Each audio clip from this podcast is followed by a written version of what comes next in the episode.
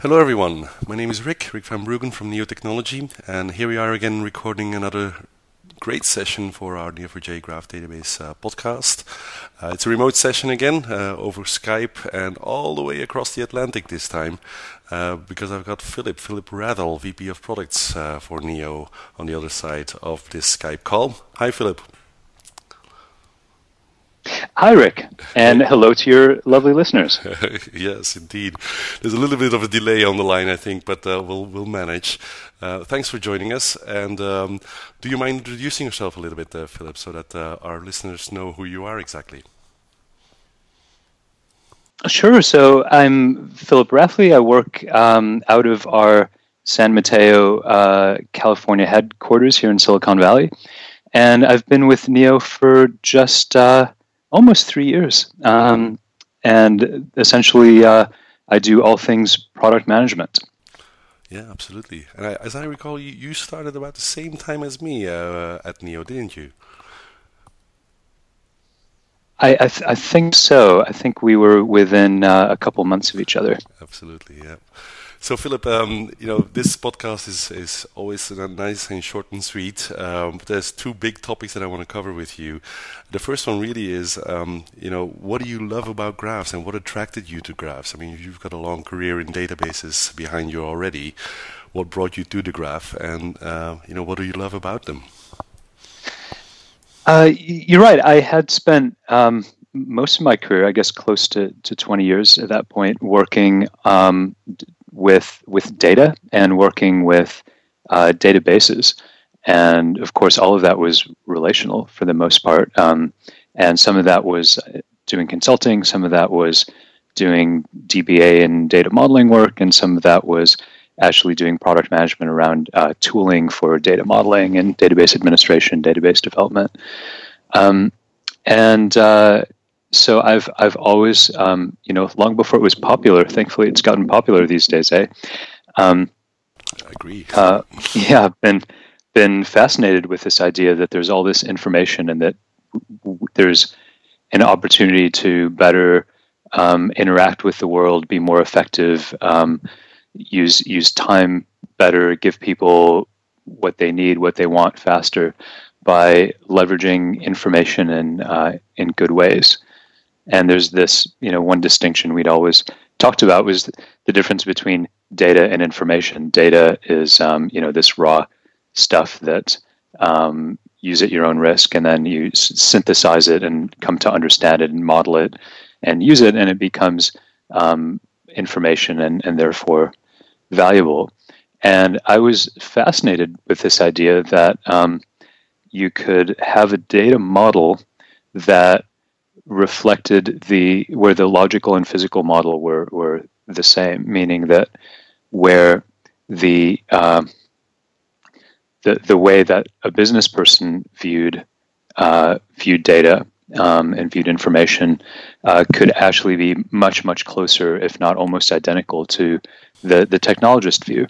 And one one of the big disconnects that's always uh, happened with uh, with projects, and one of the big costs, and one of the you know, a lot of the frustrations come out of the fact that um, you know business and IT are misaligned. But I'm not. I don't think that's the root cause. I think that's a symptom of the fact that the the view uh, the business and the IT were viewing things through um, viewing the same thing through a, a, very different lens, and so it became hard to communicate.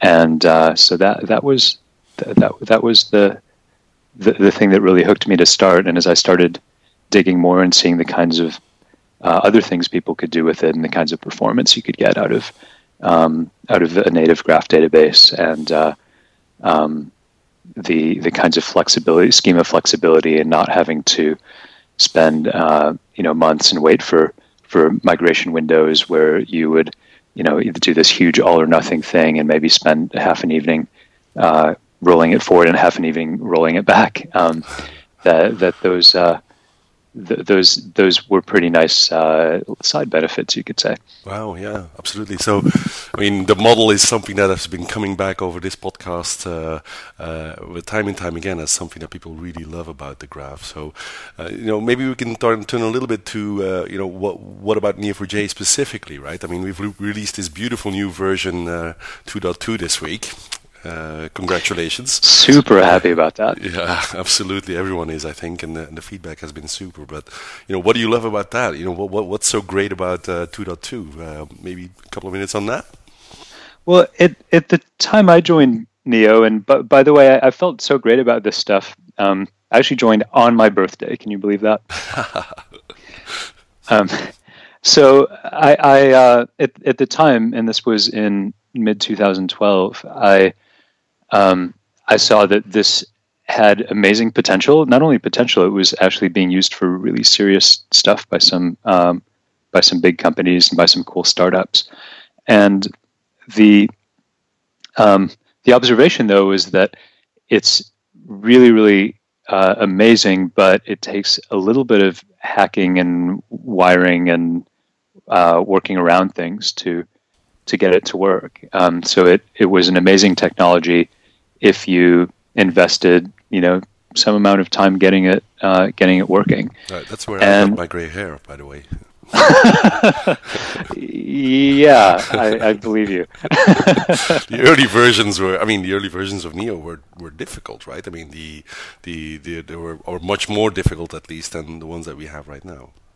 Yeah, you know, this is what happens when you have um, brilliant engineers who are focused on the really, really hard stuff, um, which is building a database engine that is reliable and fast and scalable. And that's such a gargantuan task that it can be um, it can be easy over time to forget the the easy stuff. Um, and it's not easy actually. User uh, user experience um, and defining the right s- surface and access methods um, and tooling uh, isn't isn't easy, but it's a very different mindset, and um, and and so we around the time I joined, all all of the work and well, it's an on, ongoing thing. So, but there've been uh, so much work done to create a um, a database that was uh, solid and fast and and could scale that um,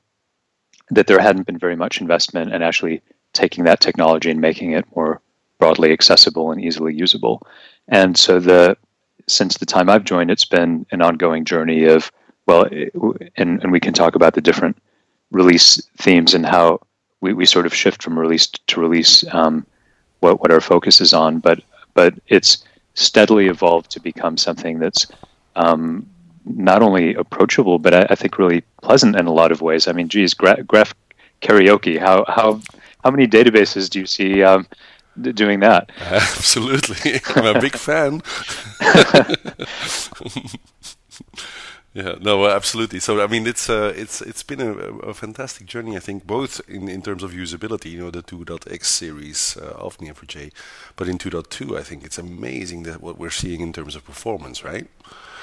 Yeah. So with with 2.0, the focus was so, so let's see. I joined before we just started working on 1.9. I think 1.8 had just come out, and 1.9 was all about um, improving the the infrastructure used f- to do the clustering. So you didn't have to run Zoo, a Zookeeper cluster alongside a Neo4j cluster, and um, and then with 2.0, the major shift with the major version was we're we're going to focus on the Cypher query language, and uh, as opposed to essentially native Java APIs, which if you're not a Java developer uh, or you're not into writing lots of imperative code, um, is uh, is nowhere near as approachable and, and convenient as writing a declarative query, particularly one that has um, th- these you know this these characteristics of compactness and readability with you know your um, nodes and closes and parentheses and your relationships with your your arrows and so on.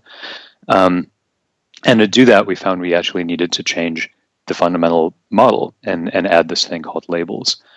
Um, and we also uh, decided, or you know, had this observation that the uh, user interface that we'd had up until then while we considered it, uh, at least I considered it, really, really limiting because I, I, came from a tooling background, um, turned out to be something that people really, really loved and appreciated. And that told me anyway that what they appreciated was the the power of um, being able to actually visualize the graphs. That's that's a unique aspect of the model.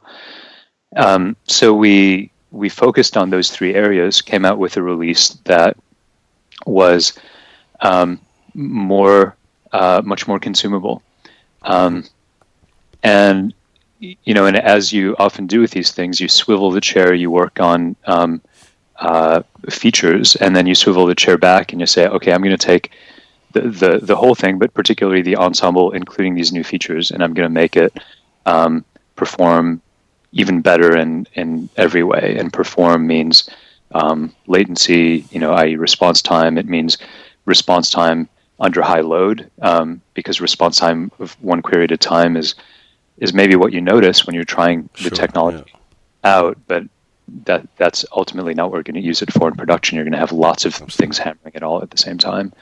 Um, and uh, and actually, one of the one of the things that wasn't a, a headline was a, a huge investment in quality. We have, um, you know, on any given day, dozens to hundreds of Neo4j instances on, you know, cloud hardware, physical hardware, um, clusters, not clusters, big clusters, small clusters, um, doing all sorts of uh, tests, long running tests, and stress tests, and load tests, and let's pull the plug tests. And um, that's that's ultimately what a database needs to be. It needs to be resilient uh, across a whole range of edge cases um, where you know any any given person is going to be dealing throughout the course of the life of their application with um, hundreds or thousands of those edge cases. So there there are t- tens of hundreds of thousands of tests that, that run internally um, on a daily basis and just hammering the database. And so the um, that's always happened, but it's happened even even more um, like significantly significantly more with 2.2. So I feel really really great about that. Yeah, absolutely. I mean, I think the initial feedback has been absolutely fantastic. So I mean, it's uh, it's been a, a really um, you know a proud event this week. So maybe I can switch uh, gears a little bit and, and ask you one last question, uh, Philip, if you don't mind. Um, and that's you know your your VP of product. So what's the what does the future hold? You know, where do you where do you see this going? Maybe short term, but primarily also long term. You know, what's what's where where do you see Neo and Graph databases go? Well, l- let me answer that maybe in a start with a different place than you you might expect, which is to talk about where the, the market is going, because the, the product needs to reflect um, where the market wants to go and and where the market can go, even though it doesn't realize it yet or it doesn't know it. Right? It's the, absolutely. It's yeah. a good old uh, yeah. Steve I, Jobs at. Yeah. well, it's it's the um, yeah. Pe- I, I might see an application and say, okay, it'd be really convenient to have a big red button here um, but actually, for someone, uh, it, it, it may be that the best solution isn't to give me a big red button, is to address something two or three levels back that um, where that screen or that interaction doesn't even need to happen. And uh, and and so where the market seems to be headed is there's a, a wider and right wider range of use cases um, where uh, businesses are finding it valuable to um, not just use the data and, and, look at data as things in isolation um, and not just view uh, joining data as reconstituting something that you needed to break apart because the relational model required it, um, but to actually uh, understand the the causality and the relationships and the um, the the effects between um, between related things. That's that's the world we live in, and we've oversimplified it for a long time. I think um, maybe because we didn't know better, but actually probably more because of the technology limitations we've had. Um, you you can't have a high performant um, native graph database without very fast random I/O because you're you're hopping, you're doing pointer chasing, yep. and if you know in in the days where you had very little memory and spinning disk or you know tape and punch cards or you know whatnot um, that that just um, wasn't feasible. Um, And so that's probably where, why the old CODASYL databases failed, isn't it? well, I, I, think there are a few reasons for that. I Yeah, think sure. the other is you, you, you didn't have the the model flexibility either. You're you're still putting Right, things into buckets, and and so rather than having individual uh, data items relate have a a relationship with the another individual data item. So um, Rick, colleague with Philip, um, you uh, you actually were creating structures into which you um, which are bucket generic buckets, and you throw those in, and that that's not uh, that's not dissimilar from relational databases. Um, and of course, you have an equivalent on the logical side. There's there's a conceptual mo- meta model um, with with a graph, but then the, the data itself actually looks just like the meta model. You're you're relating physically individual things, not not buckets of things. Um, and so the technology's evolved to make more things possible, and it's now just a question of how how fast and in what directions that that wave will will grow. Where um, different uh, across different industries and different use cases, where there's an appreciation um, and and you know discovery of what are the new things that I can do, or what are the existing things that I can maybe do um, in real time instead of batch pre-compute. Um, So, so what, And- what, what, what might be your, your personal uh, favorite use case? Uh, do you mind, you know, pulling one out? yeah, so um, geez, there there are so many. Um, Yeah. People talk a lot about Internet of Things these days, but what would that be without the the connections? I I, I think of it as Internet of Connected Things. Yeah, yeah. Um, that, that's certainly one. Um, identity and access management is one that maybe isn't immediately intuitive to people, but it's I, I have a um, a content hierarchy on one side and a um, person uh, to group to group to group hierarchy on the other side, and of course th- these things aren't always strict hierarchies. Which uh, if you have Yeah, yeah, just one top to bottom or side to side or They're multidimensional, right? dial. Yeah, yeah. Then then it becomes a graph effectively. Um, and then connecting these two hierarchies, you know, adds another dimension. Um, so uh, so that that's actually a really good one. And I, sometimes we see ones that are really unexpected and fun, and that's what that's part of what's made this whole journey uh, really interesting. Um, if uh, I, I love going to the Graph Gist page. Um, uh, I think it's gist.neo4j.com or maybe it's neo4j.com slash gist. Yeah, yeah. It's Um, graphgist.neo4j.com, I believe. Yeah. Yeah, yeah, and where where people will just come up with uh, wild and crazy, but you know, oftentimes it, yeah, of course, that, that's a really good fit. Um, weighing an airplane was a surprising one. Um, didn't expect that. It turns out you can do it much faster with a graph. Cool. So what I'm hearing is, you know, lots of um, more beautiful uh, use cases to come up, right? So that's that's the that's the the the, the, the, the most important important thing you see coming up.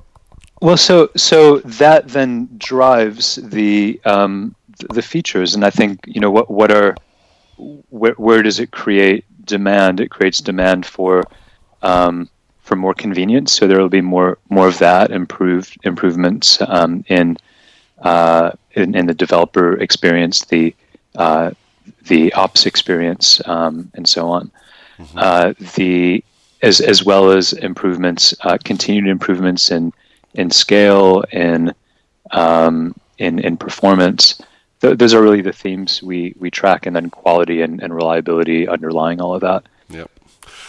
Cool. Hey, Philip, um, we've we've already uh, gone 18 minutes, so I'm going to wrap up if you don't mind, because uh, we want to keep these uh, reasonably short. And uh, Let's do it. And uh, thank you so much for coming on the podcast. I really appreciate it. Uh, if people want to know more about Neo4j, there's only one place to go. You know, you go neo4j.com or at neo4j on Twitter.